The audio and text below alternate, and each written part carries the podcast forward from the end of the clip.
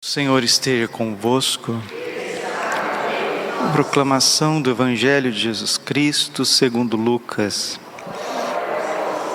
Naquele tempo, Jesus entrou num povoado e certa mulher de nome Marta recebeu em sua casa.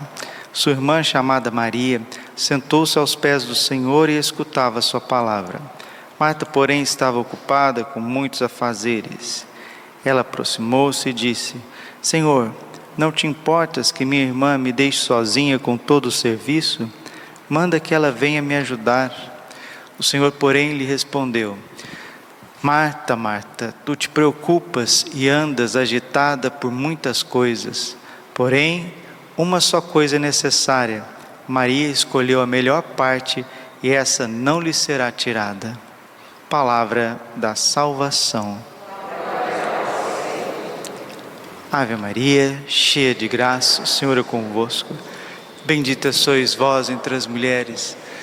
Bendito é o fruto do vosso ventre, Jesus. Santa Maria, Mãe de Deus, rogai por nós, pecadores, agora e na hora de nossa morte.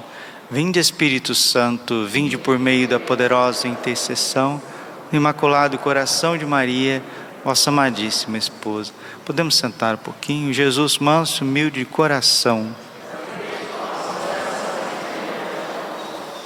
Como é bom poder participar da Santa Missa já no início do dia, sair de casa, acordar um pouquinho mais cedo, se aprontar, se ajeitar, entrar na igreja, encontrar o Senhor presente no Santíssimo Sacramento, no sacrário, tabernáculo divino, como diz o anjo no Apocalipse, eis a morada de Deus em meio aos homens. Deus está conosco. Ele é Deus conosco, Deus presente.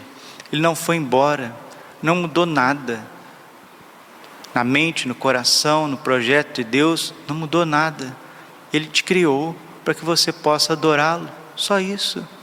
Você está nesse mundo para adorar a Deus, para reconhecer a grandeza de Deus, só isso.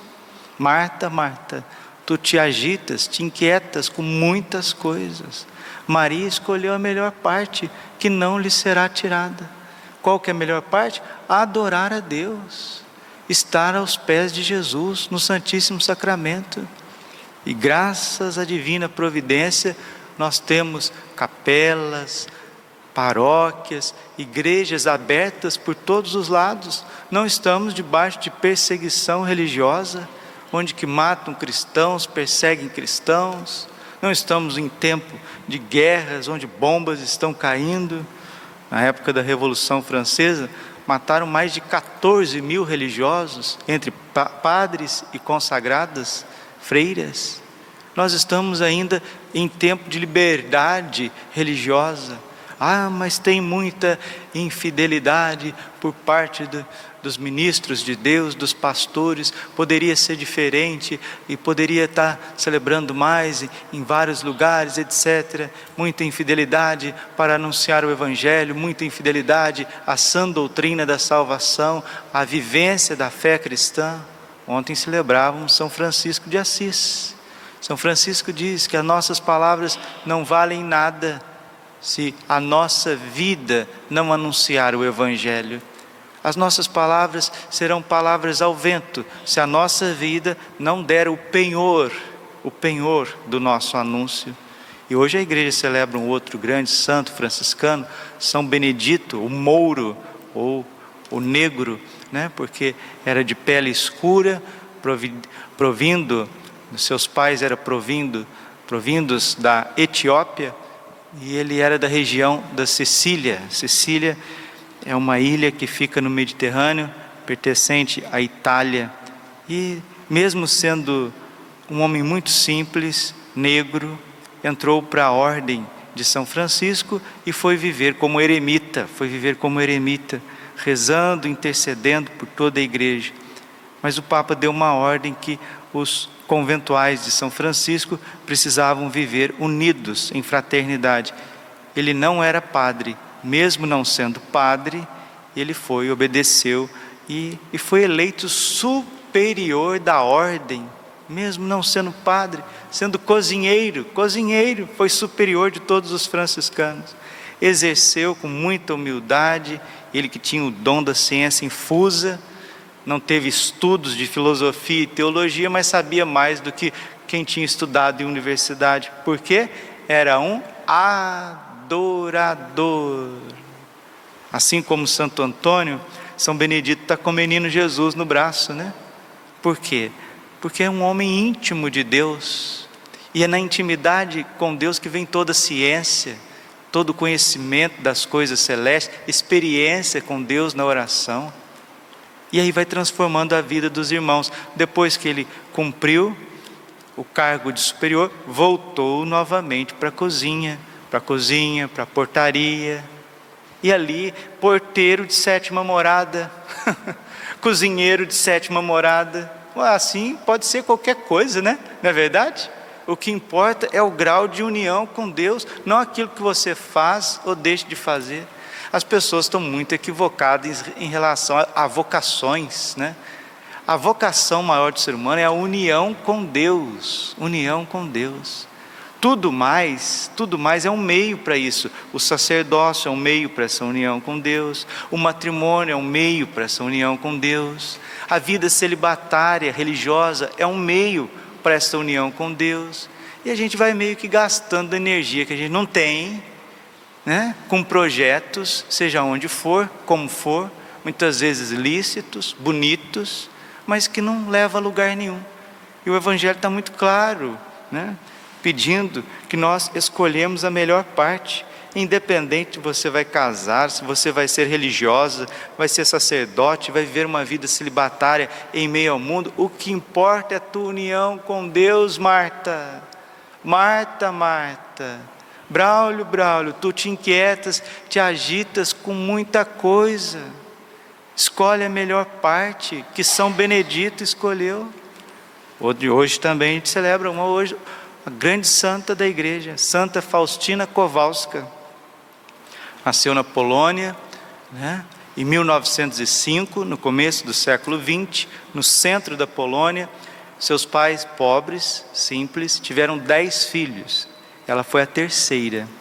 E com 18 anos ela queria ingressar no convento, mas não teve como, e não ingressando no convento, esfriou, esfriou a piedade e começou a viver uma vida mundana. Mas a vida mundana de Santa Faustina era chegar em casa 8 horas da noite, viu? Olha o que é vida mundana de Santa Faustina. E nos bailes de família ali. Isso aí era a vida mundana de Faustina. E um dia, ela, estando num desses bailes, ela teve uma experiência mística. Ela viu Jesus coroado de espinhos, flagelado, e Jesus disse assim para ela: Até quando eu te suportarei? Até quando eu vou ter que aguentar a tua infidelidade, porque Jesus chamava para ser toda dele. E ali ela fez essa experiência de deixar o mundo, de deixar as festas, de deixar a própria vontade e se dedicar ao Senhor. Entrou numa congregação onde também foi exercendo coisas simples, e assim como São Benedito exercendo coisas simples, nosso Senhor Jesus Cristo começa a aparecer para ela né? revelando o seu coração misericordioso e se torna a grande apóstola da misericórdia. Depois, São João Paulo II vai beatificar Santa Faustina e também canonizá-la. São João Paulo II, quando escreveu Memória e Identidade, que é um testamento sobre o século XX, ele disse assim: que o diário de Santa Faustina ele é tão profundo que ele é como se fosse o quinto evangelho. E é isso mesmo. Quem reza com o diário de Santa Faustina não consegue deixá-lo, não consegue. Consegue ali, através das palavras do coração de Jesus a Santa Faustina, encontrar a misericórdia que está perdida aos olhos dos homens. Padre, o que é misericórdia? Misere, miserere, cordis, a miséria do coração. Depois do pecado original, o ser humano ficou miserável, inclinado ao pecado. E Jesus, misericordioso, ele vai e se revela cada vez mais próximo de nós, num tempo cada vez mais difícil. Gravem isso. Num tempo cada vez mais difícil, Jesus se revela cada vez mais próximo. Num tempo onde a iniquidade vai inundando a face da terra, Jesus se torna misericórdia. A leitura do profeta Jonas, capítulo 3, versículo de 1 a 10, fala de uma conversão urgente, né?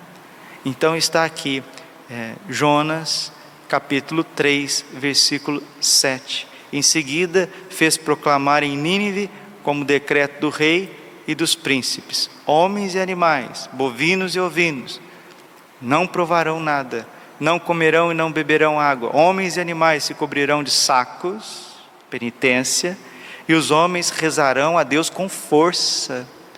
Cada um deve afastar-se do mau caminho e de suas práticas perversas.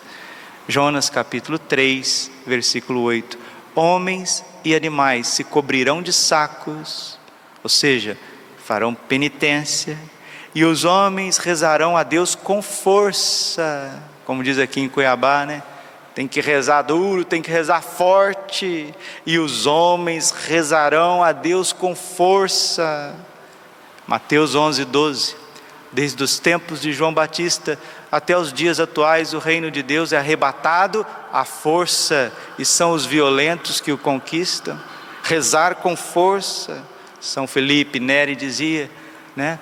Aqueles que são pusilânimes, os moles, o reino de Deus não são para os moles, para os pusilânimes, para aqueles que dizem depois eu faço, depois eu vou. Não, rezem com força, cada um deve afastar-se do mau caminho e de suas práticas perversas. Sendo assim, Deus talvez volte atrás para perdoar-nos e aplacar sua ira, e assim não venhamos a perecer. Não sei se vocês perceberam fenômenos naturais, né? terremotos, vulcões, ciclones, tempestades de areia, secas, inundações, de uma vez só, assim, não se tem notícia. Não se tem notícia. Deus está irado, sim e com razão. E a ira de Deus é uma repreensão. Deus está nos repreendendo, dizendo que nós estamos vivendo uma má conduta. E que se nós não nos convertermos como os ninivitas, muitos vão perecer, perecer mesmo, porque, vou terminando, nós estamos celebrando Santa Faustina Kowalska, a apóstola da misericórdia, Jesus chamava de minha secretária, minha secretária. E tem um ditado, né? Que Deus é sempre misericordioso, sempre, infinitamente. Jesus disse para Santa Faustina que de todos os atributos de Deus, o maior de todos é a misericórdia. É a santa misericórdia, infinita misericórdia de Deus.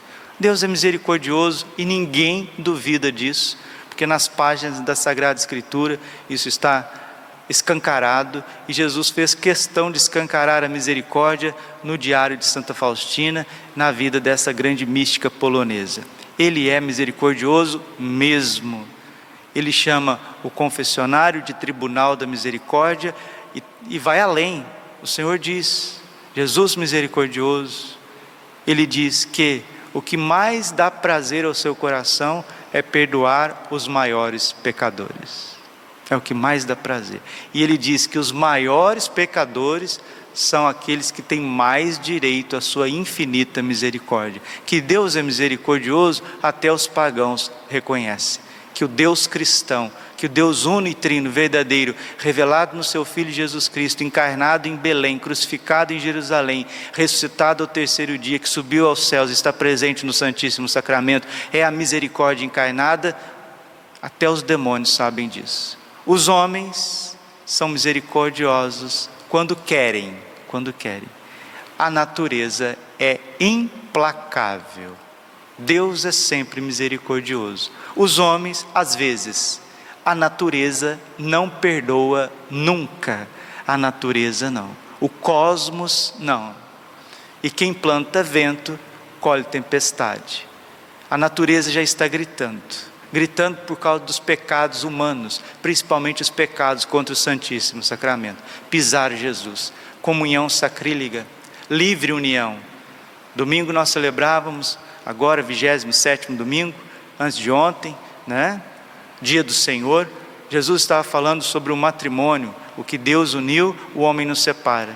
Vejam na, na área do matrimônio quantas livres uniões, as pessoas não casam mais, não fazem questão de casar mais, não fazem questão de criar os seus filhos na fé católica, não fazem, e vão fazendo do pecado um projeto de vida. Isso vai subindo, subindo, subindo, de repente começa a cair sobre as nossas cabeças.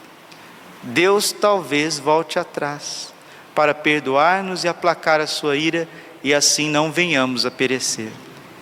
Olha o mais bonito na vida dos ninivitas, que seja na nossa e nessa geração. Vendo Deus as suas obras de conversão, compadeceu-se e suspendeu o mal que tinha ameaçado fazer-lhes e não o fez. Santo Afonso de Ligório, pregando sermões para tempos de calamidade, ele vai tomar o profeta Jonas e vai fazendo exegese desse trecho do Antigo Testamento mostrando que Deus está sempre pronto a nos perdoar. Que assim como São Benedito, que não fez de nada e nem ninguém algo que esteja na frente de Deus, assim como Santa Faustina, que uma vez ouvindo o chamado de Deus, não titubeou e também não ficou escolhendo aonde vai estar e o que vai fazer, mas escolheram a melhor parte. São Benedito e Santa Faustina escolheram a melhor parte. Que você também possa escolher a melhor parte.